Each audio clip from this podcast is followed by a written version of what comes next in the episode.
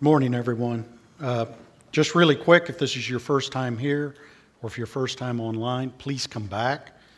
Uh, Jay or Cody will be back next week, and will certainly bring a great message. Uh, but I'm like like the song said, Lord, I need you, and I need you today, and I trust in Him to be with me as I do this. Uh, I know just just because of Him. Uh, so, over the past few weeks, Jay and Cody have been talking about Paul's fellow laborers in Colossians 4. But today we're going to take a short break, and Jay or Cody will pick that up next week and continue talking about those fellow laborers. But in the interim, I've picked a passage from Philippians chapter 2. So, the reason why I did that is because a couple of interesting challenges have come over the past few weeks to a couple of us here at the church. Uh, Colin did a wonderful job this morning leading, leading worship, and I appreciate that. I know that's, that's something new that we've been seeing over the past few weeks. We've been counting on Cody all these years, and I'm so thankful that Colin is stepping up to do that. Uh, I hope you guys continue to pray for him as he does that. Uh, how does something like that happen? Well, Paul writes to the Philippians from prison. And in the passage for today, he spends some time talking about service and his joy in what the Philippians are doing. So if you'll take a moment, I'd like for you to turn to Philippians chapter 2 in your Bible. And we'll be reading verses 12 through 18.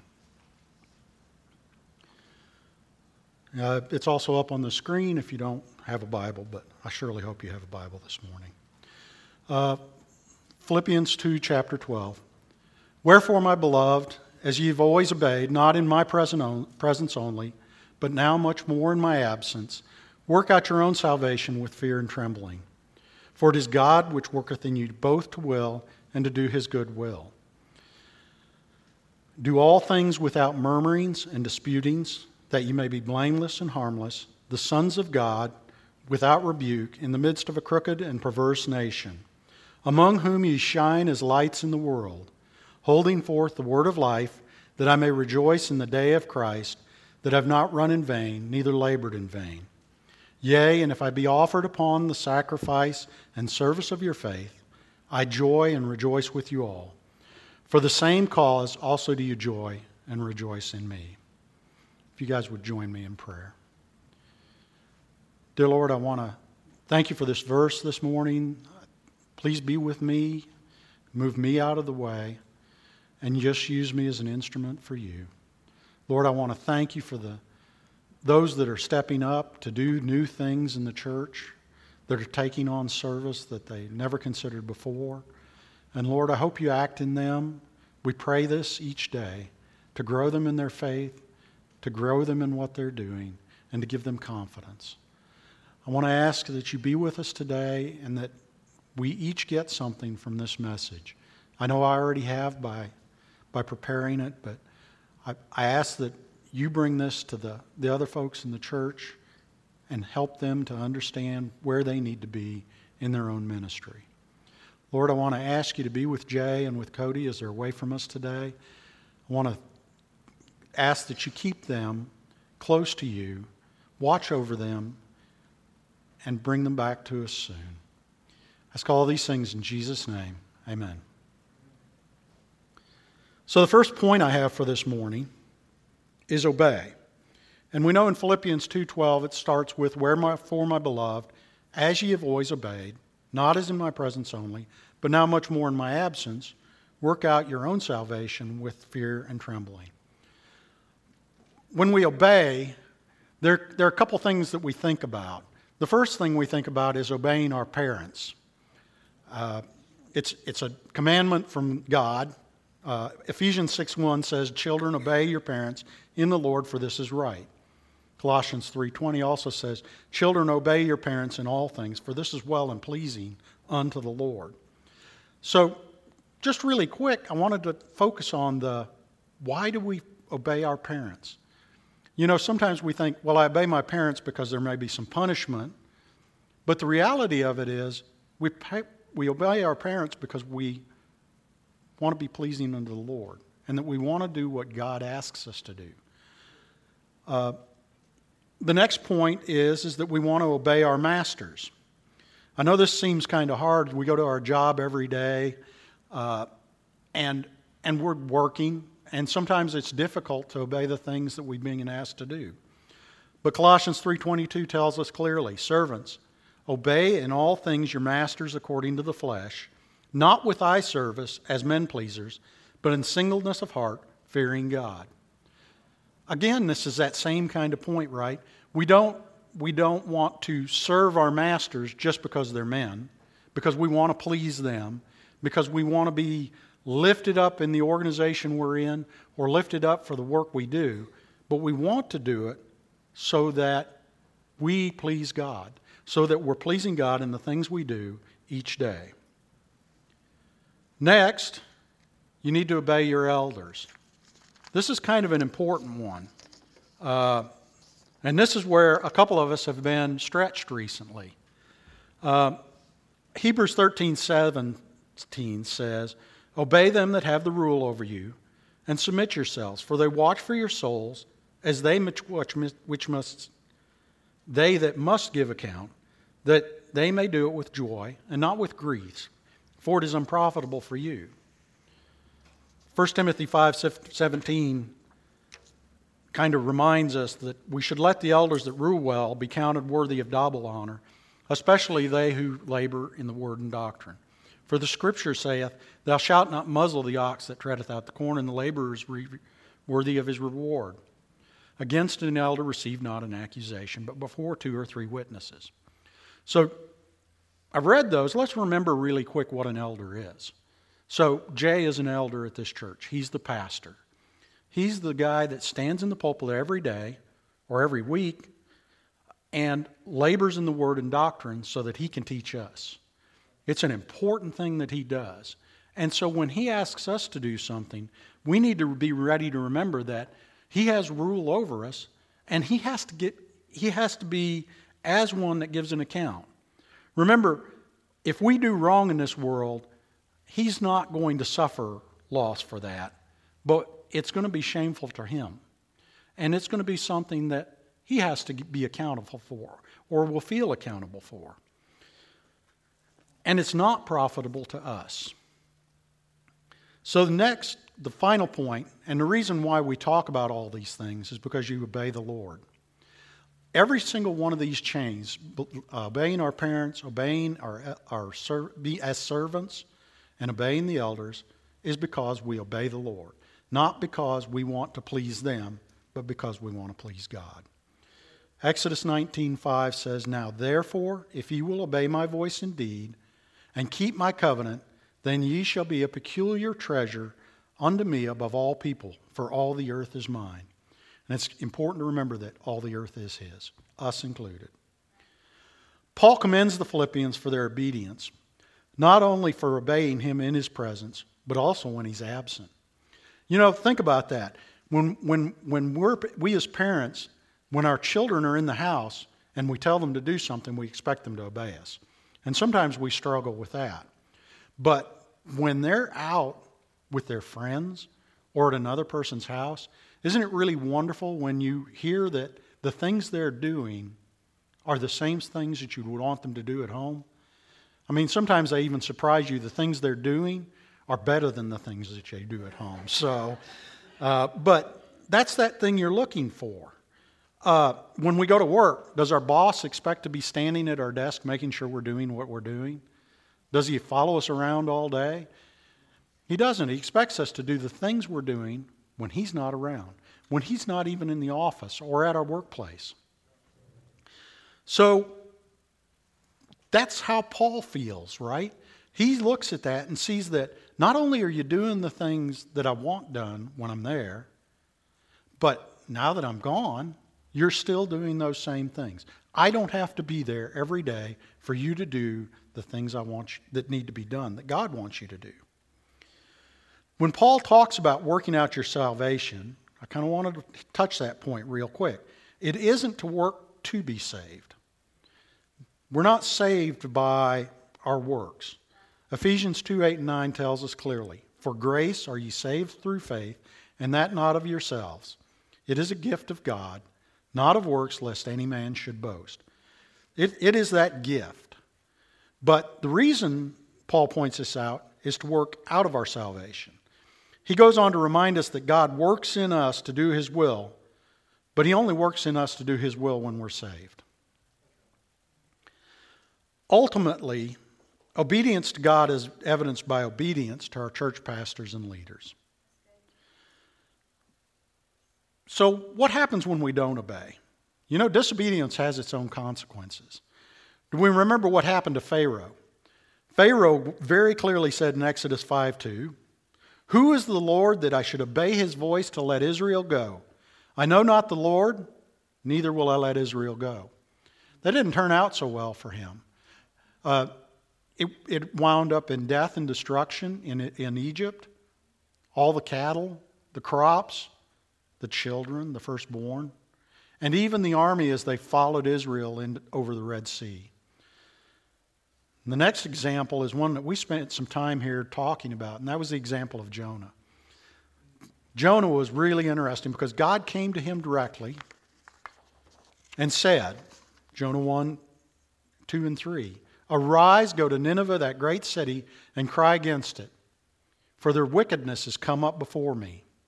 But Jonah rose up to flee into Tarshish from the presence of the Lord and went down to Joppa. He found a ship going to Tarshish, and so he paid the fare thereof and went down into it to go with them unto Tarshish from the presence of the Lord. Jonah took that direct turn and faced his back to God and ran from him when he was asked to do something. That ended in the end, God got what he wanted in the end, but Jonah was, had to face many trials after that.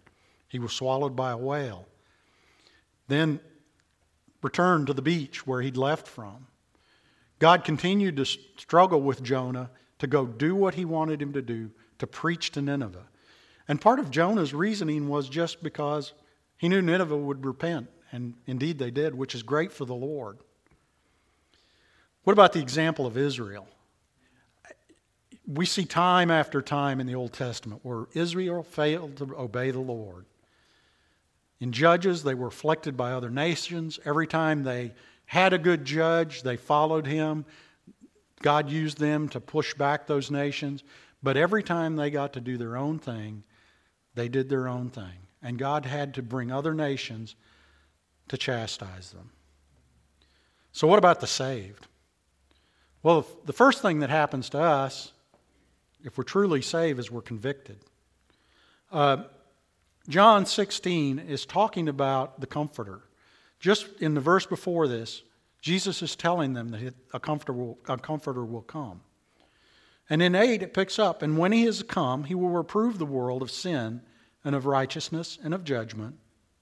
Of sin because they believe not on me, of righteousness before I go to my Father and ye see me no more, of judgment, because the prince of this world is judged. If we're truly saved in the Lord, when we do wrong things, we feel that. That's something that we feel in our hearts that the Holy Spirit puts on us so that we can change. That's kind of the easy step, right? The next thing that happens, if we continue, is we we are chastened, chastened and scourged. You know, God doesn't do this because he delights in doing it. 1 Corinthians 11 31 and 32 says, For if we would judge ourselves, we should not be judged. But when we are judged, we're chastened of the Lord, that we should not be condemned with the world. Hebrews 12 5 through 9 talks long about this. And we've forgotten the exhortation which speaketh unto you as unto children. My son, despise not thou the chastening of the Lord, nor faint when thou art rebuked of him. For whom the Lord loveth, he chasteneth, and scourgeth every son whom he receiveth. If ye endure chastening, God deal with you, dealeth with you as with sons. For what son is he whom the Father chasteneth not? For if ye be without chastisement, whereof all are partakers, then ye are bastards and not our sons. Furthermore, we have had fathers of our flesh which corrected us, and we gave them reverence. Shall we not much rather be subjection into the Father of spirits and live? For they verily for a few days chastened us after their own pleasure, but he for our profit, that we might be partakers of his holiness. Now no chastening for the present seemeth to be joyous, but grievous. Nevertheless, afterward it yieldeth the peaceable fruit of righteousness unto them which are exercised thereby. God chastens us to turn us from what we're doing. And He does it so that we can have that peaceable fruit of righteousness. That's the thing that He's looking for in us. And finally, if we allow all those things, and even if after we've allowed all those things, we'll suffer loss. At, the, at that day when we meet the Lord and we give account for the things we've done on this earth, there are going to be some things that I'm not going to be proud of. I won't speak for you. But what we're trying to do is lay up that foundation and build upon the foundation that Christ gave us the things that will remain. 1 Corinthians 3:11 through 15 says, "For other foundation can no man lay than that is laid which is Jesus Christ." Now, if any man build upon this foundation gold, silver, precious stones, wood, hay, stubble, every man's work shall be made manifest, for the day shall declare it, because it shall be revealed by fire, and the fire shall try every man's work of what sort it is. If any man's work abide which he hath built thereupon, he shall receive a reward. And if ever any man's work shall be burned, he shall suffer loss but he himself shall be saved, yet as by fire. Remember, that's that day when we take everything we've done in this life up to God. And what we hope to have is those things that are gold and silver and precious stones, the word that we have spread to others, the souls that God saved because we simply took that time to tell them about Him. What about the wood, hay, and stubble? Well, a lot of those things are things I did in my past. Some of them are things that I still do today. Things that I'm not proud of, that don't honor God, that don't that sometimes I think might honor God, but I let myself do the thinking instead of listening to what God really wants. So, what about the unsaved? And this is the, the scary part. And I hope if you're here today, you're saved. If you're not, please listen to this. The unsaved, Colossians 3 5 and 6 tells us, Mortify therefore your members which are upon the earth fornication, uncleanness, inordinate affection, evil concupiscence, and covetousness, which is idolatry. He's talking to the church right now, but he says, For which things' sake the wrath of God cometh on the children of disobedience. If you aren't obeying what God wants you to do, by being saved, by believing in Jesus Christ as your Lord and Savior, you're being disobedient.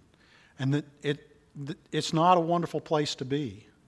Revelation 21 8 tells us, But the fearful and unbelieving and the abominable and murderers and whoremongers and sorcerers and idolaters and all liars shall have their part in the lake which burneth with fire and brimstone, which is the second death.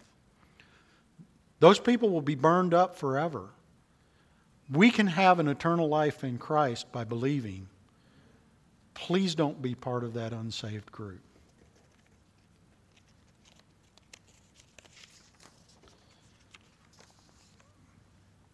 There is a way for you, and that's in Romans 12, 10 12 through 17. For there is no difference between the Jew and the Greek, for the same load over all is rich unto all that call upon him. For whosoever shall call upon the name of the Lord shall be saved. How then that shall they call on him in whom they have not believed? And whom shall they believe in whom him of whom they have not heard? And how shall they hear without a preacher? And how shall they preach except they be sent? As it is written, How beautiful are the feet of them that preach the gospel of peace and bring good, glad tidings of good things but they have not all obeyed the gospel. For Isaiah saith, Lord, who hath believed our report? So then faith cometh by hearing, and hearing by the word of God. So I'm kind of trying to talk to you guys that are saved again, right? If you're not out there talking about God, telling them about God, telling people how to be saved, the unsaved don't have a chance. And that's our job as saved Christians.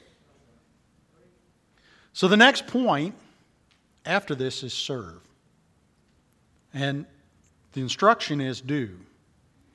Philippians 2:14 says, "Do all things without murmurings and disputings, that ye may be blameless and harmless, the sons of God, without rebuke in the midst of a crooked and perverse nation, among whom you shine as lights in the world." That next instruction is do. I know you probably think I have the points in the wrong order because if you looked at the title of the today's sermon, it says prepare should be next.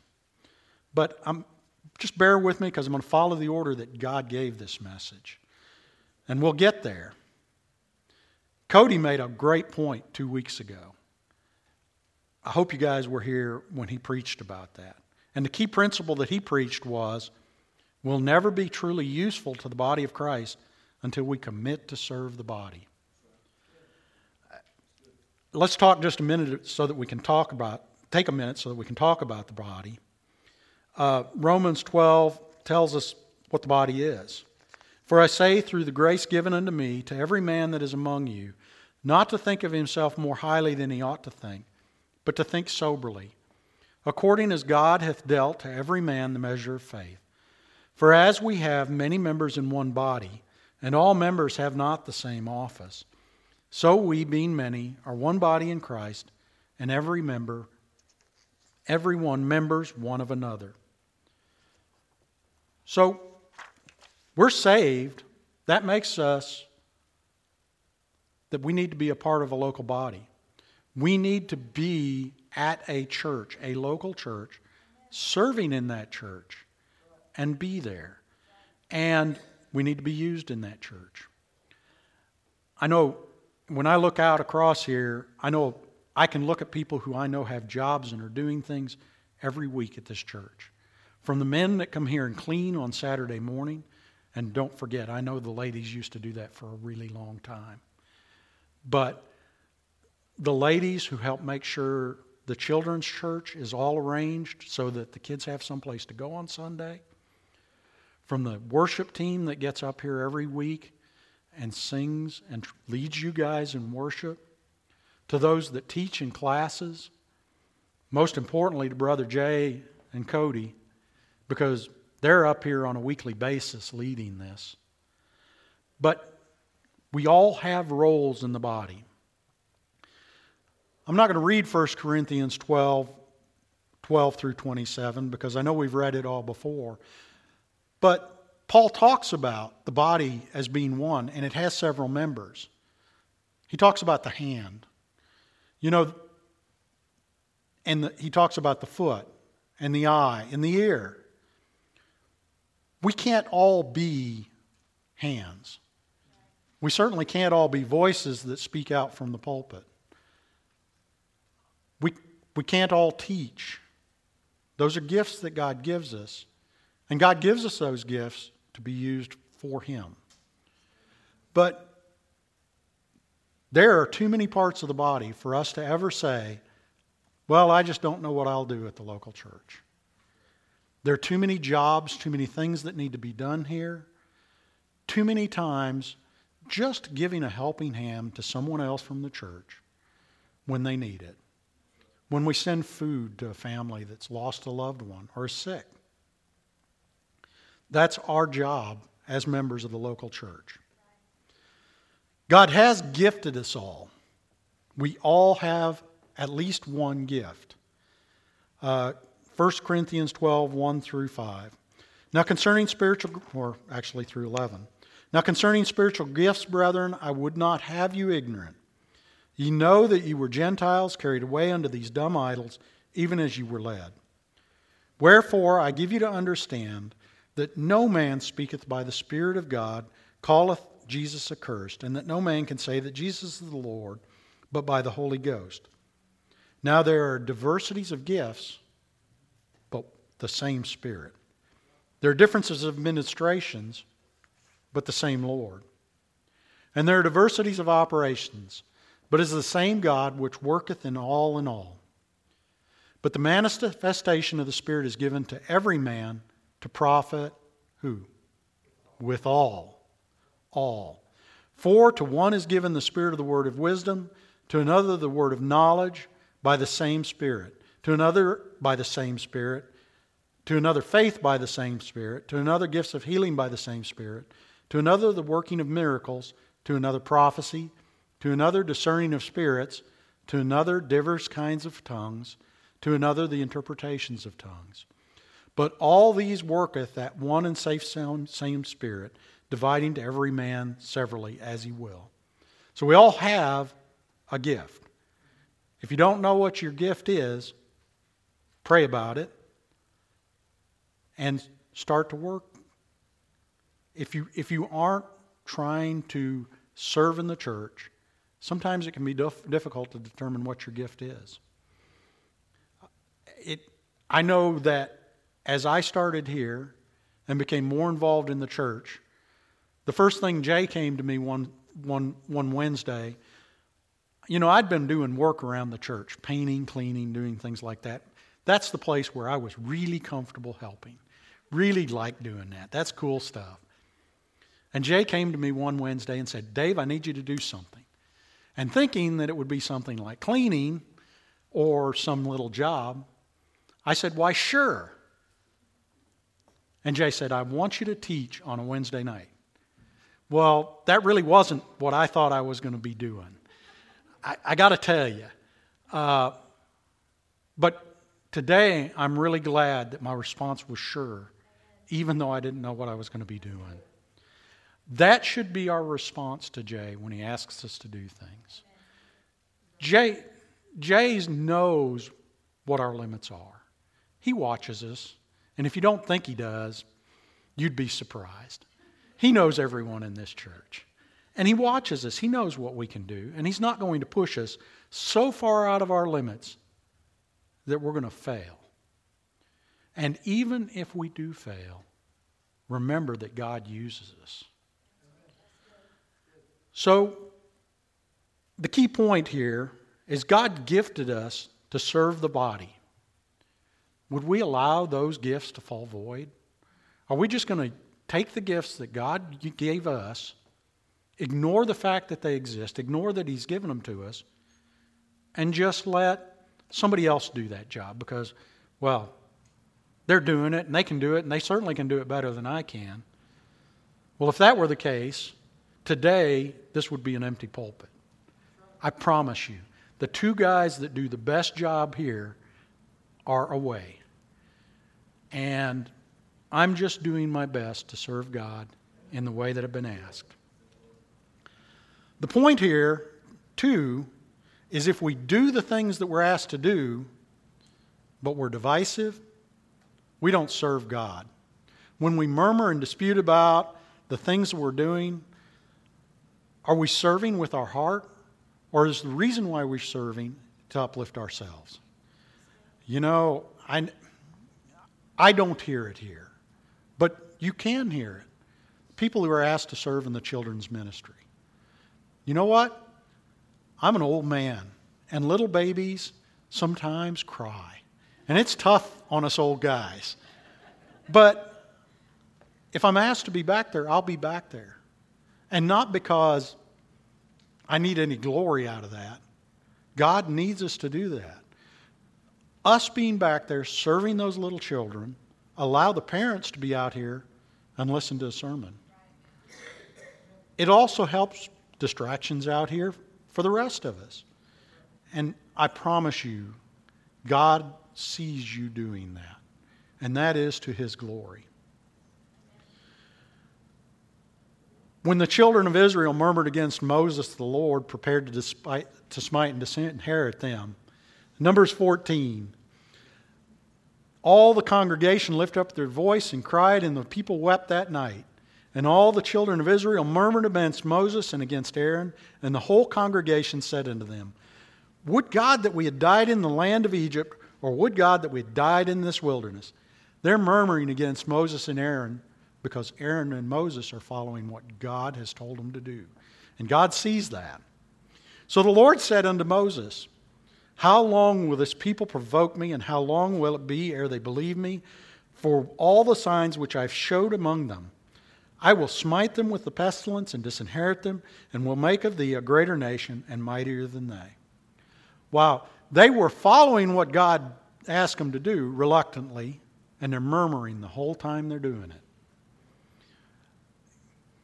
Look at how God looked at that. If it hadn't been for Moses intervening and saying, Lord, please don't do that, God could have wiped out the, children of Israel at that time and raised up another nation. The sons of Korah murmured against Aaron and Moses. They were disputing their God ordained position. They even went so far as to make the argument that the whole congregation was holy anyway, despite what had been demonstrated many times before. The response that God gave to this was He swallowed up the sons of Korah. He separated them from the people of Israel and simply swallowed them up in the earth, something that had never been seen before.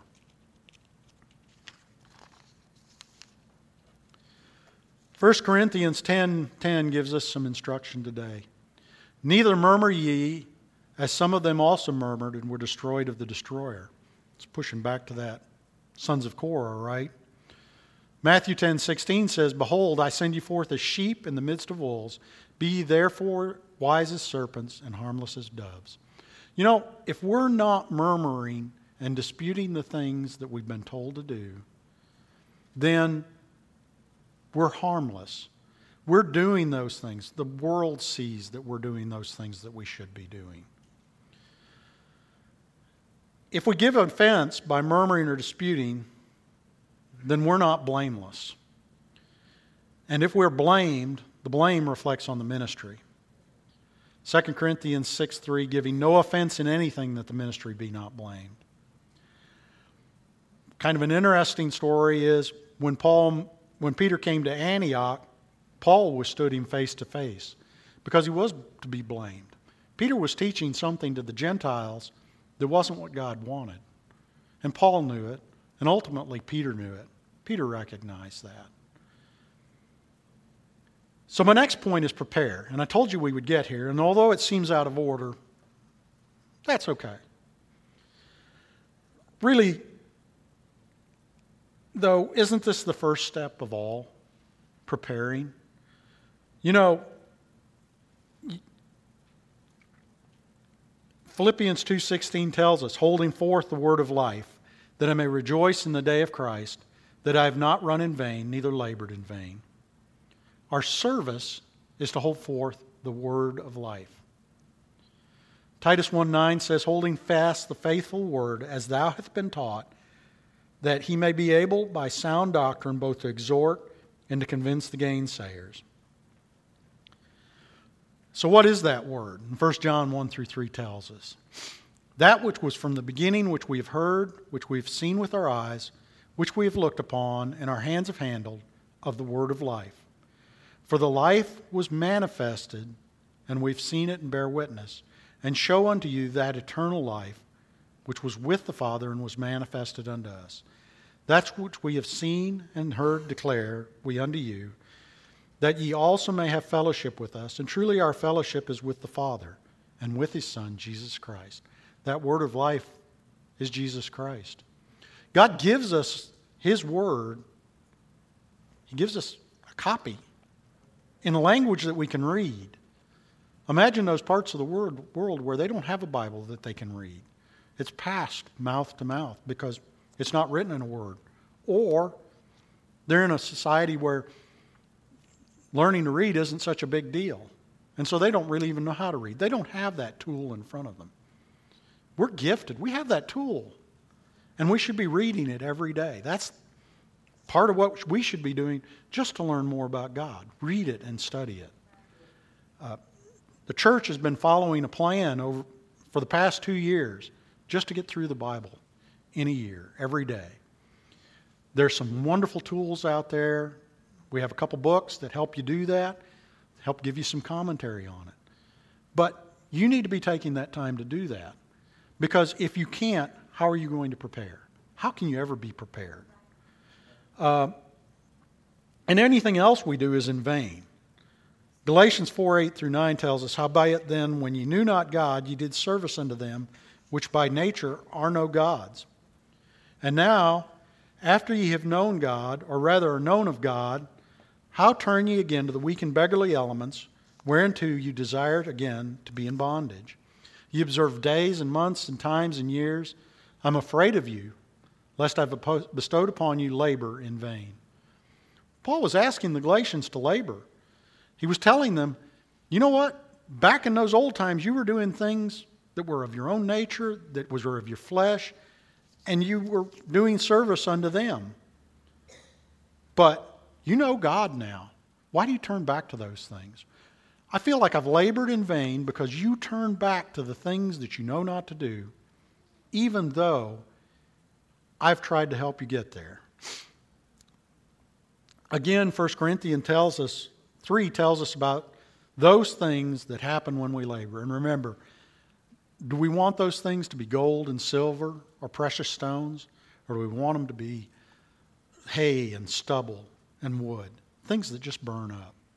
And those things that we do, I don't, the things I do, I don't want to be in vain anyway. I don't want the things that I do each day to not be a glory to God. And if they're not a glory to God, then I know immediately that those things are going to be burned up. So the foundation to all we do is laid by Christ.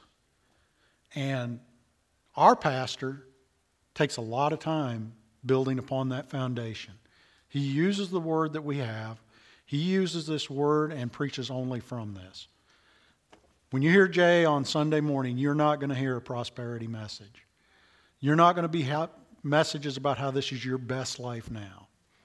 It's not. He's going to preach to you about what's in the Word and how to have the best life ever. And that's an eternal life through Jesus Christ. So finally, if we've done all these things, let's rejoice. Philippians 2:16 says, "Holding forth the word of life, that I may rejoice in the day of Christ, that I've not run in vain, neither labored in vain. Yea, and if I be offered upon the sacrifice and service of your faith, I rejoice and rejoice with you all. For the same cause also do you joy and rejoice with me. It's kind of a strong message from Paul when you stop and think for a minute. He's in prison. So he's already in prison because he's preaching the word.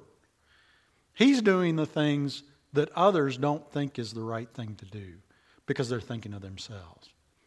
Well, even more so, the Philippians are, have that great example that they're obeying what he wants them to do, and he, they're preaching and they're telling others about him. And yet, he's willing to be sacrificed for that. That's a piece of the sacrifice that he's willing to accept too.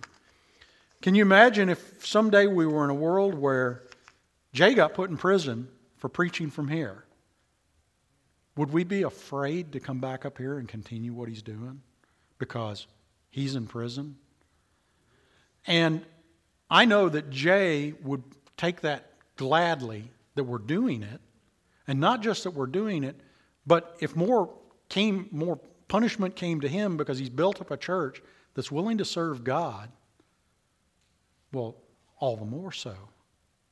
And that was what Paul saw.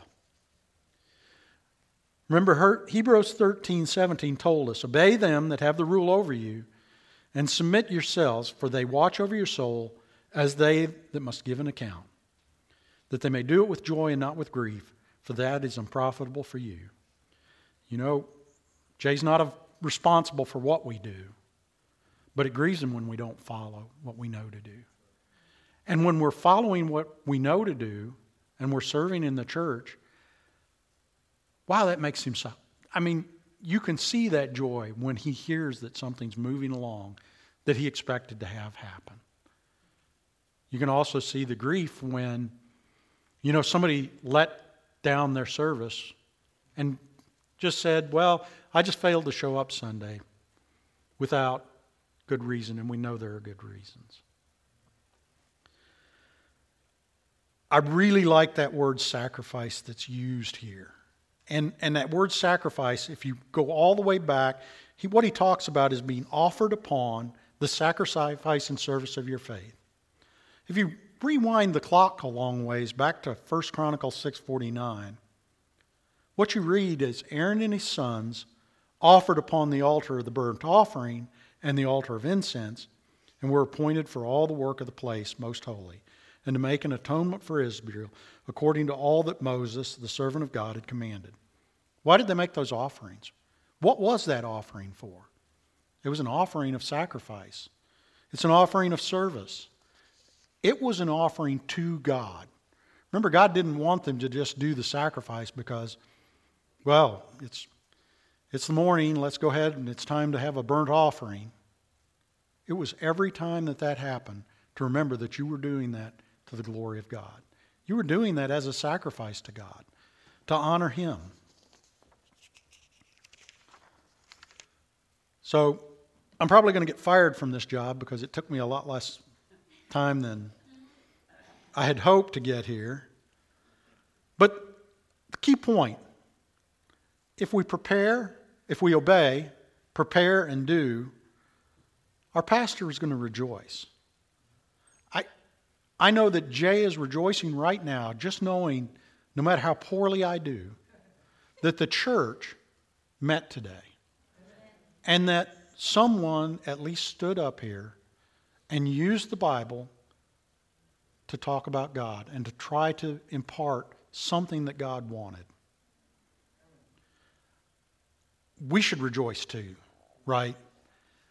I got to promise you, I rejoice with Colin taking on more he is, the more he is. With, and he's not in here hiding right now, but Dave. Dave's stepping outside of his comfort zone. And every time those guys do that, wow, that makes me so happy. Because I see people that are willing to serve God in ways that they never thought they would, that just way outside of what they're comfortable doing. So, some points to ponder. Are we ready to serve when we're asked? That's just a question for you guys. If Jay came to you tomorrow and said, I need you to do something without telling, it what, telling you what it is, what's your response going to be? Is it going to be, well, Jay, you know, as long as it's not something too hard or something that I don't really want to do, or Jay, as long as it's not going back there and taking care of those kids, I'll do anything but that. Well, that may be what he wants you to do. Look, I promise you we need help back there. What are you going to say? Are you just going to say yes and then find out what it is? When Jay asked me to be up here today, I already knew in my heart what, I, what the answer was. But I told him I wanted to pray about it because that's something I needed to do. He told me on a Wednesday night, by Friday morning, I knew I had to obey God. Amen. And God didn't just let me believe that just of myself. It was amazing. I had a conversation on Saturday morning with Colin, and Colin made the point, you know, because he's moving into what he's doing now. And he said, You know, I kind of resisted that. And he said, What I realized was it was disobedience. And that's what it is. I, I already knew that that's what I should be doing. And then Cody preached on Sunday, and he talked about how can we be truly useful unless we're serving in the church? Well, right. I, I don't know about you guys. I've been praying for a long time to be used of God. I hope that each of you are. But what I want to promise you something is don't do that and don't mean it. You better mean it. Because God's going to put you someplace and God's going to use you in ways that aren't comfortable to you. He's going to throw you up there. And praise God, He's with you every step of the way, just like that song we sang this morning. He's beside us. He's not the Lord didn't rely on me to do this message this morning. He was with me the whole time. So just think about what it is you're going to do when you're asked. Are we learning how to serve now so that we can hold forth the word of life? If you're not in the Bible every day, how are you ever going to be ready to serve? And it's fairly simple. Just start. You know, the first time, couple times through the Bible, you don't get it.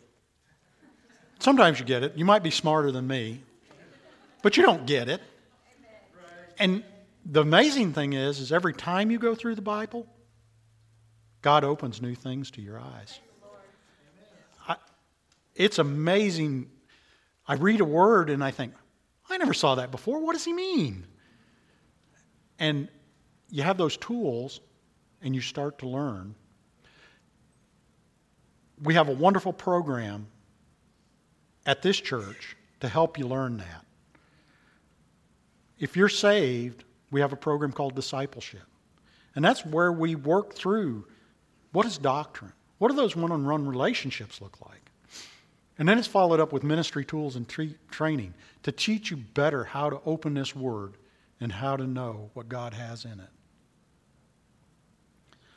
The final thing I want to ask you is the service that you're doing today cause your pastor and church leaders joy or grief?